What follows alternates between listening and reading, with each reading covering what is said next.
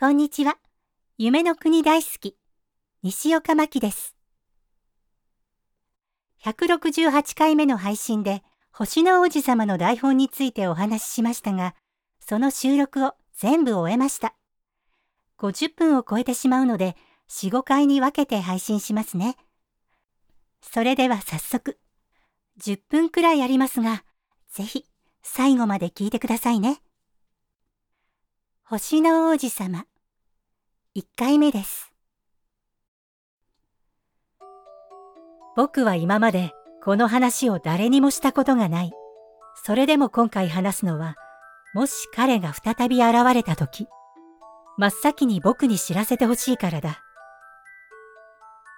あれは6年前のこと。飛行機の操縦士だった僕は、エンジンのトラブルでサハラ砂漠に不時着する羽目になった。その時は乗客も整備士もいなかったし、人里からは1000マイルも離れていた。飲み水は1週間分しかない。僕は一人でエンジンを修理しなければならなかった。夜になり、僕は砂の上で眠りについた。大海をイカダで漂流する遭難者よりも、自分ははるかに孤独なんじゃないかと思った。ごめんください。羊の絵を描いて。え？僕はまるで雷に打たれたみたいにびっくりして飛び起きた。するとそこには真剣な目で僕を見ているまるで王子様のような姿の少年がいたんだ。僕に羊の絵を描いて。え？というか、一体君はここで何をしているの？お願い、羊の絵を描いて。僕が勉強してきたのは、地理と歴史と算数と文法だけだよ。絵は描けない。そんなの平気。羊の絵を描いて。僕に描ける絵なんて一つしかないよ。人間ってやつは、驚きすぎると素直に受け入れてしまうものらしい。僕は言われるがままに、紙とペンを取り出して殴り書きをした。違う違う。蛇に飲まれた像なんていらないよ。え？蛇はすごく危険だし、像はちょっと大きすぎる。欲しいのは羊なの。羊の絵を描いて。そこで、僕は次々に書いてみせるのだが。この羊、病気で弱ってる。ねえ、これは普通の羊じゃなくて、オスの羊だよ。角があるでしょ？年取りすぎてるよ。僕、長生きする羊が欲しいんだ。書いても書いても却下されてしまう。こんなことよりも、早くエンジンを分解してみなくちゃならないというのに。苛立った僕は、四角い箱に穴の開いたものを適当に書いて渡した。ほら、箱を書いてあげたよ。この中に羊はいる。わあ、そうだよ。僕はこういうのが欲しかったんだ。え、そんなのでいいの？うん。あ、ねえ、この羊、草をいっぱい食べるかな。どうして？だって、僕んち、とっても小さいんだもん。ああ、平気だよ。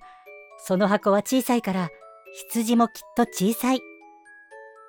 こんな風にして、僕は王子様と知り合ったのだった。翌日からは、飛行機の修理をしながら、彼の話を聞くという奇妙な日々が始まった。ねえ、ここにあるこの置物、何？これは置物じゃない。飛ぶんだ。飛行機さ。僕の飛行機。え？君、空から落ちてきたんだ。うん。じゃあ、君も空から来たんだね。どの星から？え？ってことは、君は、よその星から来たの？あ、そっか。この飛行機だと、あんまり遠くからは来れないか。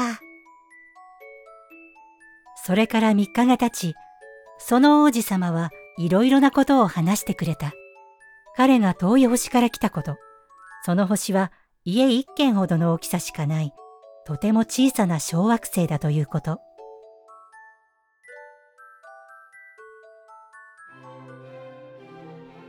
そして5日目、彼はいきなりこんなことを聞いてきた。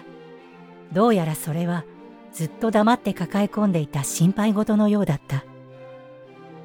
ねえ、羊が小さな木を食べるって本当？ああ、本当だよ。木を食べるんなら花も食べちゃうのかな？羊は目の前にあるものなら何だって食っちまうよ。トゲのある花でも？そう、トゲのある花でも。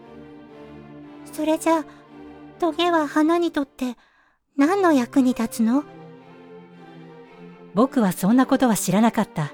その時の僕は、エンジンの固く締まりすぎたボルトを外そうと、そのことで頭がいっぱいだった。故障がとても深刻なものに思われて心配になっていたし、飲み水がなくなるという最悪の事態を恐れていたんだ。トゲって花にとって何の役に立つのかな？あ、もうトゲなんて別に役に立たないんだよ。きっと意地悪な花にはトゲができる。それだけなんだ。え？そんなの信じられないよ。花はね、とっても無邪気なんだ。でも花は弱いんだ。きっとトゲがあれば自分は怖そうに見えるって、そう思いたいだけなんだ。とりあえずボルトを外さないと。でも、君は本当にそう思ってるの？花のトゲが…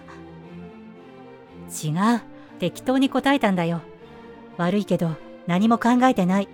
そんなことよりも僕は今、大事なことをやっている最中なんだ。大事なこと？くそ、なかなか外れないな。君は間違ってるよ。大事なこともそうじゃないこともごちゃ混ぜにしてる。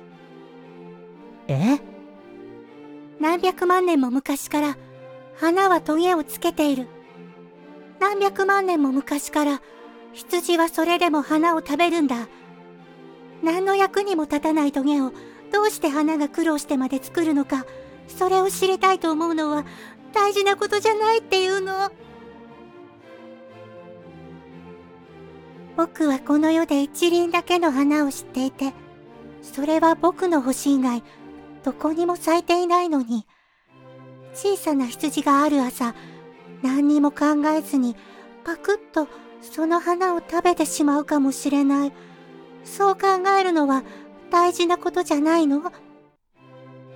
宇宙にたった一つしかない花を愛していたら、夜空を眺めるだけでも幸せになれるんだよ。僕の花がどこかで咲いているって思いながら。でも羊が花を食べてしまったら、僕にとっては全ての星が突然消えてしまうようなものなんだ。それが大事じゃないっていうのを。それ以上王子様は何も言えなくなった。そして突然大声で泣きじゃくった。僕は道具を手放した。なんだかどうでもよくなった。エンジンのこともボルトのことも喉の渇きも死ぬことさえも。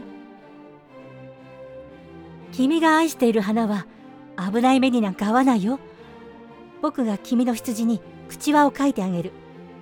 君の花には身を守るものを描いてあげる。それから…どう言っていいのか僕にはよくわからなかった。自分はなんて不器用なんだろうと思った。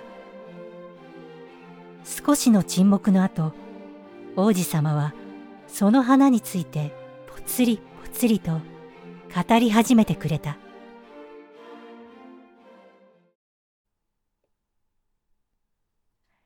今日はここまで。最後まで聞いてくださってありがとうございます。それではまた次回も聞いてくださいね。